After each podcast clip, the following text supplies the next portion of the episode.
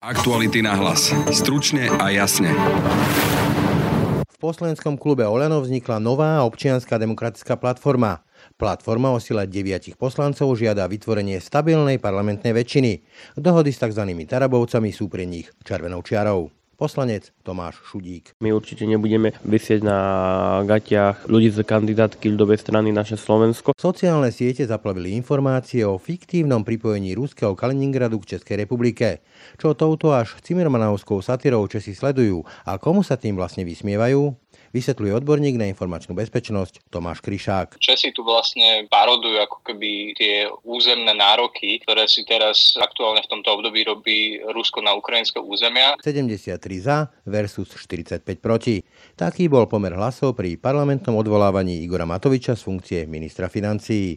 Hoci Matovičovo odvolávanie podporilo len 73 hlasov, proti jeho odvolaniu sa jasne a jednoznačne postavilo iba 45 poslancov. Navyše, deň pred hlasovaním sa v poslanskom klube Olano nečakane zrodila nová občianská demokratická platforma, ktorá sa okamžite pri svojom vzniku voči lídrovi hnutia verejne vymedzila. Platforma o sila deviatich poslancov adresovala svojmu stranickému šéfovi verejnú výzvu. V nej ho žiadajú, aby ako víťaz volieb 2020 navrhol takú novú dohodu demokratických síl, ktorou sa v Národnej rade obnoví stabilná väčšina zložená z demokratických poslancov.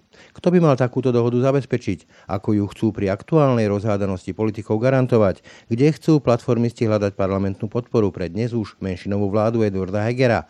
A čo ak sa stabilná parlamentná väčšina pre Hegerovú vládu jednoducho nenájde? Na to všetko odpovie jeden z členov platformy a spoluautor výzvy, poslanec Oleno Tomáš Šudík. Viete si predstaviť aj tú možnosť predčasných volieb? To budeme diskutovať o tom potom. Ak to viete predstaviť? Predstaviť si viem všetko. V druhej časti dnešného podcastu sa poplavíme na lietadlovej lodi Karel Gott do Českého kráľovca, teda do mesta, ktoré sme doteraz poznali ako ruský Kaliningrad. Samozrejme žartujem, tak ako dnes žartuje doslova celé Česko. Sociálne siete totiž zaplavili vtipy o anexii ruského Kaliningradu Českom. Podľa Čechov Kaliningrad historicky patrí jednoznačne im a tak si berú túto ruskú enklávu jednoducho naspäť pod svoj patronát. Ide o ironicky výsmešnú reakciu na porušovanie medzinárodného práva zo strany Ruskej federácie, ktorá si obdobne až absurdne pseudohistorickými argumentmi prisvojuje štyri ukrajinské regióny. Téme sa v rozhovore s odborníkom na informačnú bezpečnosť Tomášom Kryšákom venuje kolega Adam Oleš. Počúvate Aktuality na hlas. Pekný deň a pokoj v duši praje. Braň Robšinský. Kedy sme sa prestali hýbať? Prečo sme sa podriadili technológiám, ktoré nás pripútali na mieste? Vyber si technológiu, s ktorou budeš v pohybe. Nová Kia Xeed a Xeed Plug-in Hybrid. Kia. Movement that inspires. Deviati poslanci Olano adresovali stranickému predsedovi, šéfovi hnutia Olanovi a ministrovi financí Igorovi Matovičovi deň pred e, jeho odvolávaním v parlamente akúsi výzvu, v ktorej ho žiadajú, citujem, aby ako víťaz volieb 2020 navrhol takú novú dohodu demokratických síl, ktorou sa v Národnej rade Slovenskej republiky obnoví stabilná väčšina zložená z demokratických poslancov. To je vynetok z tejto výzvy podpísanej deviatimi poslancami Olano akejsi občianskej a demokratickej platformy, medzi nimi je Tomáš Šudík. Dobrý deň. Dobrý deň, pozdravujem všetkých. Takže pán Šudík, opäť taký krátky citát. Ako demokratickí poslanci Národnej rady cítime povinnosť postaviť sa proti rozvratu medzi politikmi z demokratického tábora. Tento rozvrat vyvolaný osobnými spormi dvoch politikov ohrozuje naplnenie programového vyhlásenia vlády aj našich poslaneckých sľubov. Nesúhlasíme so stupňovaním agresivity medzi demokratmi, a to ani zo strany Oľano. Ako to máme teda čítať? Je to nejaký varovný prst Igorovi Matovičovi? Je to vlastne poznatok o tom, že musíme dodržiavať to, k čomu sme sa doviazali v koaličnej zmluve a o tom by mala sa aj spolupráca s demokratickými stranami, ktoré uznávajú demokratické princípy, ako je sloboda a solidarita. Vyzývame aj pána ministra, ale aj všetkých ministrov, či teda aj pána premiéra, aby sme o všetkých zákonoch a o legislatíve komunikovali s našim partnerom, ktorý v súčasnosti už v opozícii, ktorý nesol ďalej viac zodpovednosť zo stranu sloboda a solidarita. To je ten jasný a stručný dôvod. My chceme, aby sme dovládli, aby sme nepustili znova k moci rôznych extrémistov, extrémistov, za ktorých čas sa na Slovensku si mohol človek kúpiť pomalý rozsudok, ako chcel, mohol si robiť, čo chce a začali sme nejakú očistu. Ak tú očistu chceme dokončiť, musíme ju dokončiť len s stranami, ktoré uznávajú demokratické princípy. Hovoríte stranami uznávajúcimi demokratické princípy, počítajú sa tam aj tzv. Tarabovci, teda pán Taraba a otec syn Kufovci, lebo teraz im nejaké návrhy teda boli posunuté do prerokovania. Hovorí sa o tom, že je tam nejaká tichá dohoda. Ja o žiadnej tichej dohode neviem, to ako poslanci zahlasujú, my bohužiaľ ovplyvniť nevieme, veď každý. Ale ak to budeme vidieť, že bude pribúdať. Teraz napríklad pán Taraba konzultoval s ministrom spravodlivosti nejaké zmeny v trestnom zákone, v trestnom poriadku. Ak budete vidieť, že v praxi fungujú nejaké nepísané dohody, že prechádzajú zákony s podporou Tarabovcov a Tarabovcom prechádzajú zase nejaké ich návrhy s podporou Olano a zvyšku vládnej koalície, tak bude to pre vás jasný dôkaz, že je to nejaká nová vládna koalícia? Ak budeme vedieť o takejto spolupráci, tak určite sa zachováme, ako sme sa možno aj vyjadrili. V tom liste nebudeme akceptovať takéto správanie a my sme chceli našou silou, teda našim množstvom ukázať, že práve Taraba nie je tá možnosť, s ktorým treba diskutovať, ale tá možnosť, s ktorým treba diskutovať a robiť ústupky strana Sloboda a Solidarita. Pozrime sa dnešné hlasovanie o duhových vlajkách. Dokonca prekladal pán Taraba, pán Gimeši a ten návrh zákona vôbec neprešiel. Takže to ja... jasne chápam to tak, že pre vás je spolupráca s Tarbovcami tou červenou čiarou? Áno, jasná spolupráca s Tarbovcami pri zákone pre nás červenou čiarou. Vždy vyzývame spolupráci so stranou Sloboda a Solidarita a pevne veríme, že aj Sloboda a Solidarita, ak sa byť v opozícii, bude konštruktívna a začne podporovať dobré a konštruktívne návrhy zákonu, ak im nejde o predčasné voľby. Hovoríte červená čiara, to znamená, že ak sa prekročí, ak povedzme naozaj prejde rozpočet čo s podporou Tarabovcov, tak čo urobíte? Odídete z klubu Olano, prestanete podporovať vládnu koalíciu, príde návrh na odvolanie vlády, hovoril o tom sám pán Taraba. Podporili by ste to v takom prípade? Návrh na odvolanie vlády nepodporíme, v súčasnosti som koaličný poslanec. Jasné, ale keby nastala tá situácia, že vidíte, že sú vytára nová tichá vládna koalícia. Sa vieme stretnúť samozrejme potom a určite príjmeme zodpovedné stanovisko v prospech Slovenska. My určite nebudeme vysieť na gatiach ľudí z kandidátky ľudovej strany naše Slovensko a vždy budeme, ak sú tie možnosti, znova budeme opakovať vyzývať v spolupráci so stranou Sloboda a Solidarita. Prečo sú podľa vás e, teda nepriateľní? Pretože kandidovali na kandidátke LSNS a tým sa vlastne prihlásili k programu a k tomu, čo chce presadzovať e, Kotleba a jeho strana? Myslím si, že pán Taraba, Kufovci, ale napríklad aj pani Vorobeľov a tak ďalej, oni nie sú takí rodiny, vôdzok nejakí extrémisti, ako boli tí pôvodní na kandidátke LSNS, lebo oni tam kandidovali so svojimi stranami v spoločnej koalícii, ale už vôbec to, že ich napadlo ísť takouto stranou sa do tých volieb spojiť, to považujem za problém. Je možno nejaký akože veľký fašistov, nepovažujem, som ani nepovedal, ale oni sú takí skôr taký inak myšlenkovo naladení, ale to, že kandidovali na tej kandidátke je problém, lebo podľa mňa čestne zodpovedný človek by na takú kandidátku v živote nešiel a jednoducho by dal iné alternatívy, alebo prípadne by so svojou politickou stranou do volieb, hoci by nemal žiadnu šancu prejsť. Nie je to skôr o utilitarizme a pragmatizme že idú tam, odkiaľ je väčší prospekt? Možno to povieme, že to je možno nejaká vypočítavosť, ale bohužiaľ tá vypočítavosť mne osobne vadí. S nimi nie? Nie, nie, s nimi určite spolupracovať neplánujem a nechcem. Dobre, vrátime sa k tej úvodnej výzve, že vyzývate Igora Matoviča, aby zabezpečil akúsi novú dohodu o stabilnej vládnej väčšine. Ako si to predstavujete? Videli sme pri tom odvolávaní prejav Igora Matoviča, ktorý bol naozaj plný zášti voči SAS. SAS zase dala návrh na odvolanie Igora Matoviča, čo tiež nie je bona fide, teda prejav dobrej vôle, tam sú už tie zákopy strašne hlboké. Ako si tú dohodu viete predstaviť? Ja si myslím, že mal by to zobrať do rúk Eduard Heger, ktorý je premiéra, ktorý sa snaží robiť tú konštruktívnu politiku. Ja som sa aj pre iné médium raz vyjadril, že Igora Matoviča jeho správaním nezmeníme a budeme to musieť akceptovať. Vieme, vieme poukázať na všetky veci, ktoré robí zle a vieme ho nejako utišiť, ale úplne to správanie nezmeníme. Ale tu je práve možnosť pre Eduarda Hegera, aby si možno častejšie sadol aj s e, pánom Matovičom a diskutovali. Že... Ako si trošku ho tak upozadiť? Igora Matoviča? Ako minister financí mal by mať nejaký priestor, ale Eduard Heger by mal povedať, že toto sa neslúči, jednoducho potrebujeme momentálne zo stranu Slobodov a Solidaritou rokoj. Áno, ja mám tiež obrovské množstvo výhrad voči strane Slobode a Solidarite a je mi ľúto, čo teraz robia, ako sa správajú k osudu Slovenska. A... Zlievate im, že odišli z koalície? Veľmi im to zazlievam a to aj veľmi trápi popravde, pretože tam je množstvo čestných ľudí ľudí, ale bohužiaľ ich predseda rozhodol o postupe, o akom rozhodol asi neuvedomuje, čo sa momentálne môže stať, ako môže nastať éra našich ľudí, ktorá tu bola a tie všetky problémy, ale veci pozrime aj média. Pred voľbami sme všetci riešili, čo robil Brhel, čo robili tí ďalší ľudia, mafiáni, smeráci a tak ďalej a tak ďalej. Tá sú všetky médiá len o Igorovi Matovičovi a o Richardovi Sulikovi. No, nič... Oni vládnu. No áno, ale nemusíme všetku pozornosť venovať len na nich. A teraz ako by sme... Ale to médiá zaznamenávajú to, čo sa deje. Keď takto vládnete, že nám doslova ukazujete kuchyňu v priamom prenose a beháte tam v negliže, myslím tom politickom, e, sporovom, stranickom, tak my to zaznamenávame. No áno, ale existuje to aj doteraz tu existuje Robert Fico, doteraz tu existuje Peter Pellegrini, ktorý má nečisté financovanie svojej politickej strany. Chápem, ja vám len chcem povedať, že vládnite, ale vládnite tak, aby ste neobťažovali s tým ľudí a my o tom nemusíme písať. Ale myslíte, že osobné spory Richarda Sulika a Igora Matoviča zaujímajú bežných ľudí? Príďte na východ, opýtajte sa. Majú vplyv na to, že už e, Richard Sulik nie je súčasťou vládnej koalície. To je fakt. Ale Richard Sulik vedel, aký je Igor Matovič, keď do tej koalície To má byť akože tyraná žena, že to má znášať? A prečo by mal byť tyraná žena? Veď to isté, veď aj Igor Matovič je rovnaký človek podobný ako Richard Sulik. Aj Richard Sulik je obrovský egoista, ktorému je množstvo vecí ukradnuté. Jednoducho sa tieto povahy stretli a sa začali naťahovať. Ale nech idú spoločne do krčmy, nech si vypijú pivo, dajú si facku a nech je kľud, nech tým nezaťažujú verejnosť. To sa práve pýtam, že ako teda chcete dosiahnuť v tejto situácii, kde naozaj je to už toxický vzťah medzi nimi obidvoma, aby niekto zmanéžoval dohodu o tom, že SAS bude konštruktívnou opozíciou, bude podporovať vládu menšinovú, tak aby dovládla do riadnych volieb. Myslím si, že Igor Matovič je v súčasnosti vo vláde, Richard Sulik je v parlamente, takže sa o to budú menej stretávať, čo je prvá výhoda.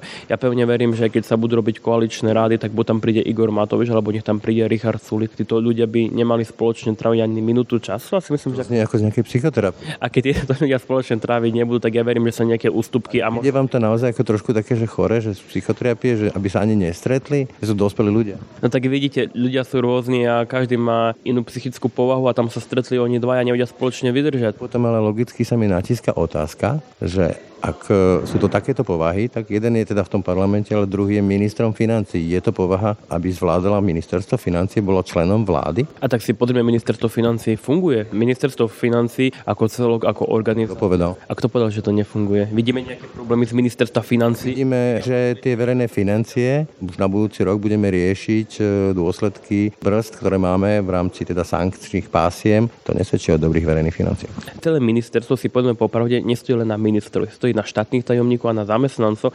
A teraz keď sme povedať, že to páda len kvôli Igorovi Matoviču, teraz nemôžeme uražať všetkých ľudí, ktorí sú na ministerstve. Tam... On dá tú poslednú pečiatku. On dá tú poslednú pečiatku, no ale ten manažment mu to celé pripraví. Tam sú... Ešte dobre. Iný argument je začiatok oktobra. Ja som novinár, ktorý robí prácu túto novinárskú už dlhé, dlhé roky. A už v auguste sme diskutovali o návrhu štátneho rozpočtu, o nejakých e, konceptoch je október a my netušíme, ako vyzerá štátny rozpočet. To je v poriadku? Nie, ale ja pevne verím, že aspoň aj bolo nám povedané, že v dostupnom čase budú nejaké prvé čísla, prvé... Počkajte, vy veríte? A vy nemáte veriť, vy máte vedieť tak ja verím, že budeme a že to bude, ak nám to povedali, tak by sa to malo stať. Tak ja verím, že to spravia, tak to bude určite a budú čoskoro dostupné čísla. Teraz komunikujú s ministerstvami, ktoré dávajú svoje jasné čísla, ktoré potrebujú. Ministerstvo s nimi komunikuje a som presvedčený, že do pár dní, týždňov bude nejaký ten prvý návrh rozpočtu. No, musí byť podľa zákona v oktobri, ale predsa ako poslanca vás tak trošku neznepokojuje alebo až neuráža, že vlastne to dostanete na poslednú chvíľu, že nemôžete o tom diskutovať, e, povedzme s ľuďmi, ktorí sa v tom vyznajú, že si zavoláte na kávu, na obed nejakých ekonomov, preberete to v kľude a nebudete pod časovým tlakom. Čo to je za vládnutie? Keď sme prišli do vlády, tak sme mali hneď koronu, mali sme vojnu a ja som kľud v tej politike za tých 2,5 roka ani raz ne. Teraz nemáme takú situáciu. Ale výhovor. Máme ťažkú situáciu. Niekde ale na to, aby sa pripravili rozpočet, no keď má čas na statusy, tak na rozpočet snáď má. No tak ale SPSD nepripravuje celý rozpočet Igor Matovič, ale tí zamestnanci, ktorí tam sú, sa nehažia. Raz, ale vy sa necítite pod tlakom, že neviete, ako ten rozpočet bude vyzerať. Verejnosť o tom nič nevie a ten oktober už je tu? Už 2,5 roka som bez prestávky pod tým tlakom a ja pevne verím, že bude pripravený a vždy bude čas na naše pripomienky a úpravy. Hlavne, aby boli spokojné ministerstva, to je o toto najdôležitejšie, pretože môžu naplňať svoj program a ministerstva tam zahrňajú body, čo chcú realizovať na základe koaličnej zmluvy, ktorú sme podpísali. Oni sú vlastne ten hlavný gestor v súčasnosti. My potom poslanci si to len pozrieme, skontrolujeme, áno, sú tam tie základné body z koaličnej zmluvy, ktorá bola podpísaná, ideme do toho, poďme to schváliť. Keď to zhrniem, veríte tomu, že to bude dobre. Takto. Verím ministerstvám a našim ministerstvom, ktorí tieto ministerstva riadia, že dajú pozor na to, aby všetky body z koaličnej zmluvy, ktoré chceme ešte tento rok, teda na ďalší rok zrealizovať, tam zahrnuté budú a rozpočet bude dostatočne dobrý pripravený aj napriek tomu, že je obrovská kríza a inflácia. Vrátim sa k tej výzve nájsť stabilnú vládnu väčšinu v parlamente, podporu menšinovej vláde, ktorá bola stabilná a väčšinová, parlamentná. Kto to má dosiahnuť? Hovoríte Eduard Heger. Tomu veríte, že Eduard Heger má tak silné postavenie, že dokáže vydúpať dohodu medzi Igorom Matovičom a Richardom Sulíkom? Verím, že áno. Mám takú obrovskú nádej v to, že aj, aj po osobných rozhovoroch s Eduardom Hegerom verím, že pán premiér to zvládne, veď myslím si, že má korektný vzťah s našimi partnermi. Prečo tu silne ukázal v lete, v auguste, v júli, keď Sulík hrozil, že odíde a Eduard Heger sa zaklínal nejakými takými drobnými zmenami kozmetickými a nič sa nestalo a Sulík odišiel. Podľa mňa ani Richard Sulik si nemyslel, že v konečnom dôsledku odíde. Odišiel. Tak už odišiel, tak to bola jeho voľba a ja to, znova poviem, ja to veľmi kritizujem, pretože nenabral odvahu ďalej pokračovať v týchto ťažkých časoch, ktoré tu boli a jednoducho to bolo rozhodnutie. Jo, teraz o... A poslanecký klub sa postavil, lebo čo by sa tým zmenilo, čo by sa tým zmenilo, keby sa Igor Matovič stretával na koaličných radách naďalej s Richardom Sulikom? Povedz mi, čo by sa s tým zmenilo? Dobre, Nič. vraciame sa, zostanem u toho Eduarda Hegera. S akým mandátom počítate, že Eduard Heger bude rokovať. Teda je predseda vlády, ale v rámci Olano je šéfom a všetky karty v rukách drží Igor Matovič. V lete sme videli, že teda Eduard Heger nemá také silné postavenie, aby si dokázal niečo na Igorovi Matovičovi vydupať. Prečo by teraz to dokázal? Ja si myslím, že Eduard Heger je silnejší premiér, ako sa snažia možno aj niektorí médiá, lebo niektorí ľudia povedať, len ten celý systém sa volá politika a politika je ako šach. A občas musíte ísť s nejakou menšou, s nejakým pešiakom, aby ste spravili potom o to dôležitejší krok. V rámci toho šachu ste začínali ústavnou väčšinou a momentálne máte parlamentu menšinu. To nie je veľmi dobrá partia. Tak áno, občas sa stane, že vám zhodia aj figurku, ktorú ste nečakali, že vám zhodia, osobnú vám tie ďalšie nahranie, ale verím, že Eduard Heger vie, ako ten šach hrá a prečo spravil tie kroky, ktoré spravil a robí všetko preto, aby sme úspešne dovládli a mohli doriešiť všetky body z našho programového vyhlásenia vlády.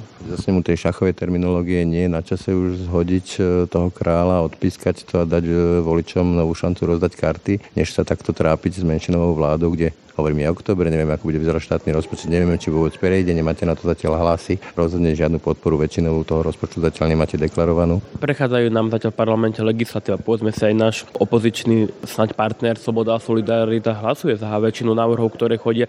Ja nevidím taký deficit, že by nám neprechádzali návrhy zákonov. Návrhy zákonov prechádzajú, teda znamená to... Nepovedal, ale SAS povedal, že bude tvrdou opozíciou, čiže nie je súčasťou nejakej stabilnej parlamentnej väčšiny, ktorá podporuje vládu a po ktorej voláte. SAS bude tvrdou tvrdou, ale konštruktívnou opozíciou a teda konštruktívne zatiaľ pristupuje k návrhom zákonov a návrhy zákonov prechádzajú a SAS sa nikdy nevyjadrila, že nepodporí návrh štátneho rozpočtu. Čak priprav bude taký štátny rozpočet, že sa ho rozhodne podporiť. Oni povedali, ak to parafrazujem Richarda Sulíka, že podporia to, čo si SAS myslí, že prospech ľudí, čo si SAS myslí, že je dobré a čo je v prospech SAS. Nie čo je v prospech vládnej koalície. A možno ten štátny rozpočet bude nastavený tak, že... V všeobecnosti teraz sa bavíme, prečo by SAS, alebo čo chcete ponúknuť ako vládna koalícia, aby držali túto vládu pri moci? A čo by sme im mali ponúkať? Tak pre nich by mala byť ponúka to, že budeme robiť pre ľudí na Slovensku, budeme pomáhať ľuďom, budeme pomáhať dôchodcom, rodinám, firmám, aby neskrachovali, aby mohli ale produkovať. Ale na to sú rôzne politické predstavy.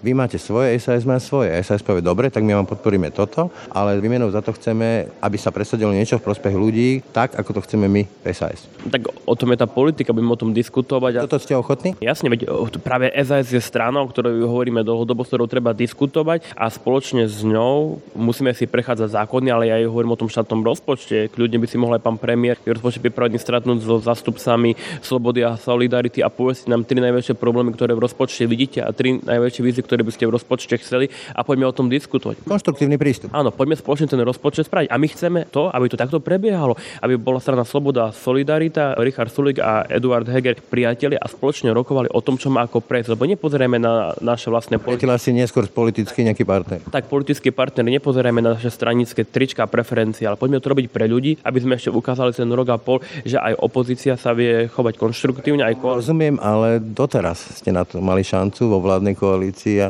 krachovalo to. Prečo by to mali robiť teraz v SAS, keď neboli schopní to robiť spolu s vami vo vládnej koalícii. Tak lebo ja verím, že si pomaličky uvedomeť, ukázali to aj preferencie, ako Slobodia, Solidarite padli, lebo ľudia nechcú tie hádky a chápu, že tým, že sa budú všetci hádať, sa nič nevyrieši. A a konštruktívnou politikou vieme pomáhať ľuďom a ukázať ľuďom, že reálne to vieme robiť. Áno, hovorím si popravde, zlyhali sme stokrát. Určite sme prešli aj zákony, ktoré neboli šťastné. A... Ale Igor Matovič ako váš šéf? My sme zlyhali. Ešte raz, či zlyhal aj Igor Matovič aj ako Richard Sulik v rámci toho, že nezmanéžovali vládnu krízu? Určite, tak ako zlyhal aj Richard Sulik, zlyhal aj Igor Matovič vo veľa veciach, ale jednoducho to je ako tým, ešte do toho spoločne. Podľa vás ten rozpad vládnej koalície je zodpovednosťou ako Richarda Sulika, tak Igora Matoviča? Áno, tým, ako sa naťahovali obidvaja. Vznikol ten obrovský problém a táto koalícia sa rozpadla, teraz sme v menšinovej, ale verím, že znova si oblečieme na seba tie dresy, budeme spoločne rokovať a hrať do úspešného konca, aby sme tento zápas vyhrali keď sa to nepodarí, keď budete vidieť, že naozaj je to nepriechodné, že sa či už z viny SAS alebo z viny OLA, no to teraz nebudeme rozoberať, uvidíme,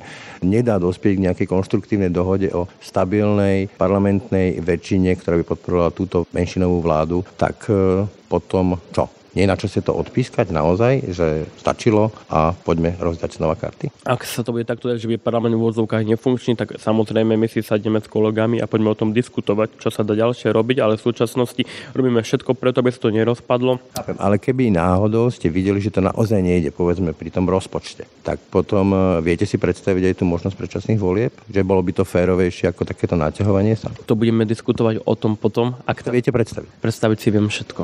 Mm, ale aj tie predčasné voľby, že by to bolo férovejšie? Ja vás netlačím do toho, že áno, chcem predčasné voľby. Čisto viete predstaviť ako jednu z legitímnych možností. Som odpovedal, že predstaviť si viem všetko, teda aj to, že by sa potom automaticky odsúhlasili tie predčasné voľby, aby to určite, určite posledná možnosť. Ja som aj z Humeného a mám tam veľa známych učiteľov, ktoré boli za vozovka bývalý vlád šikanovaní a videli, že čo v štáte nefunguje. Ja by som sa potom týmto ľuďom nevedel pozrieť do očí po tom všetkom, čo trpeli a čo sa všetko na Slovensku dialo. Ja som takto zdal šancu radšej nech ma ľudia neznášajú, alebo im do poslednej sekundy bojovať za to, aby sme spoločne dovládli zo stranu Sloboda a Solidarita, hoci chce byť v opozícii, ale aj vďaka ich podpore, aby sme pretlačali dobré zákony v prospech občanov. A kde bude ten gong? Bude to povedzme ten štátny rozpočet, tak tam by sa ukázalo, že naozaj neexistuje takáto nejaká že konštruktívna parlamentná väčšina podporujúca Hegerovú vládu, tak je na čo si to odpískať podľa vás? Tak ak neprejde štátny rozpočet, tak poďme do provizória. V provizóriu sa v týchto časoch politický signál a v provizoriu sa vládnuť určite dať nebude, ak nenájdeme žiadne iné možnosti a SAS povie, že za žiadnych okolností nechce spolupracovať a nechce byť tou konštruktívnou opozíciou, tak jednoducho bude musieť akceptovať rozhodnutie strany Sloboda Solidarita budeme musieť do tých predčasných volieb, hoci ja verím, že to nenastane. Že bude zodpovednosť iba SAS? Tak SAS má vždy otvorené. Ale ten rozpočet má nejaké kontúry. A vy hovoríte sám, že si viete predstaviť, že to bude súčasťou nejakej dohody, ten výsledný tvar štátneho rozpočtu, aj z SAS. Ak nebude taká dohoda, ak to proste bude len čistá predstava vládnej koalície a povie sa, že toto je skvelý rozpočet z prospech občanov, milá SAS, podpor to, tak potom to nie je akože vaša predstava. Tak politika je tých ústupkov a hovorím že keď Oľano bude ochotné spraviť ústupky aj zo Smerodinu a zo stranu za ľudí a SAS nebude ochotná robiť ústupky a my ochotní robiť budeme a vyjadria sa možno aj nejaký odborník. Obi, obidva musia robiť ústupky. Áno, obidva musíme robiť ústupky, ale sa poďme sa na druhej pravde. Ja už som v tom parlamente 2,5 roka a vidím, že dochádzka poslancov je strašne slabá. Vám na schválenie rozpočtu stačí nadpolovičná väčšina prítomných členov. Veď parlament bol plný, plný bol... Ale to bolo skoro signál, to sme sa rozprávali. Čiže toto je pre vás tá hraničná línia, ten rozpočet, ako kľúčový signál. Áno, ale dokonca som aj rozprával s jedným, teda viem o jednom kolegovi v SAS, možno sa pridajú aj ďalší, ktorí taktiež nechcú pad vlády a vedia diskutovať o tom, že by aj oni tento rozpočet schválili. Teda ja si myslím, že ani strana Sloboda a Solidarita v konečnom dôsledku pri rozpočte nemusí byť jednotná a vždy sa môžu nájsť možno 5-6 poslanci, ktorí si povedia, že áno, schválime to, lebo nám ide o dobro Slovenska, o budúcnosť a nie preto, aby sa vrátilo to, čo tu bolo. Takže možno sa necháme prekvapiť aj s tým, že strane Sloboda a Solidarita sú čestní a zodpovední ľudia, s ktorými aj ja sám diskutujem, ktorí by rozpočet aj podporili, ako ich nepodporí celá strana. Úplne na záver sa ešte vrátim e, k tej výzve vašej platformy. Prišlo to e, tesne pred hlasovaním. Nevnímali to v Olano ako podraz? Ja si myslím, že bola skupinka, samozrejme, áno, pár poslancov bolo nasrdených, že sme s nejakou takouto výzvou prišli tesne pred hlasovaním, ale Igor Matovič to zobral úplne v pohode. Hovoril som mi a berie to v pohode? Áno, on to bral úplne konštruktívne, že veď my sme demokratický klub, každý môže mať akýkoľvek názor a samozrejme Igor Matovič... Nie ste Černov.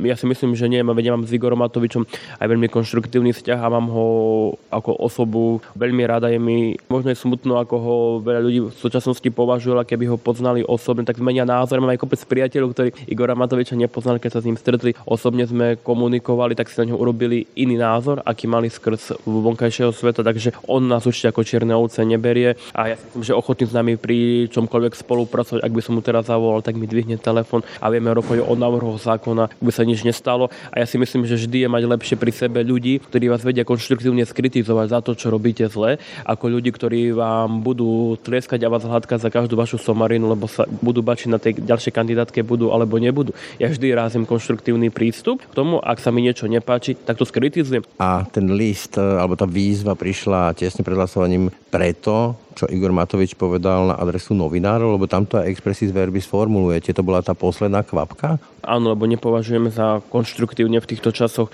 urážať novinárov. Nie so všetkými ich názormi musíme súhlasiť a tiež nesúhlasím s množstvom názorov poriadku. novinárov, pretože si myslím, že sa veľa dávajú do tých článkov aj... Forma sa vám nepáčila. Áno, tá forma, bo nie sú to objektívne, ale sú to krát subjektívne postoje v článkoch, kde si myslím, že skôr by malo byť o objektivite. A Chápete to tak, že novinári to môžu cítiť ako isté zastrašovanie z pozície moci, lebo tá retorika je tak trošku podobná tej Ficovskej alebo možno aj Mečiarovskej. Ja si myslím, že nejde o žiadne reálne zastrašovanie. Mo- Nemyslím tak, že sám Matovič zastrašuje, že by niečo urobil, ale povedzme mnohí tí priaznivci. Ja som zažil ešte na pasienkoch, ako proste Mečiarovi priaznivci barličkami mlátili novinárov a podobne, lebo boli vyhecovaní tými rečami. Áno, môže sa niekto z toho báť a, áno, a môže prísť k nejakému takémuto útoku a nenávisti, ale to je rovnaká je nenávisť aj nás, aj v súčasnosti na politikov, ktorí sa snažia robiť politiku konštruktívne. Mne sa tiež vyhrážajú ľudia za niečo, čo nepoviem. Niekto si prerobí v odzovkách článok, prerobí moje slova, sa mi začnú vyhrážať ľudia, zema pomaly idú zakopať. Prepačte, a toto Igor Matovič tiež akceptoval, tento kritický názor na novinárov, že nebol v poriadku, teda ako ste to formulovali? Veď Igor Matovič sa potom asi aj vyjadril na sociálnej sieti na Facebook, že z časti sa ospravedlnil novinárom. Ja si to viem ospravedlnenie predstaviť aj lepšie. Nemyslím si, že novinári sú tí, aj napriek tomu, že robia množstvo chyb, aj politici robia chyby, všetci robíme chyby, aby sme nejakých novinárov prirovnávali k Hitlerovým novinárom. Toľko poslanec Voleno, Tomáš Šudík, ďakujem za rozhovor. Ďakujem, pekný deň vám želám.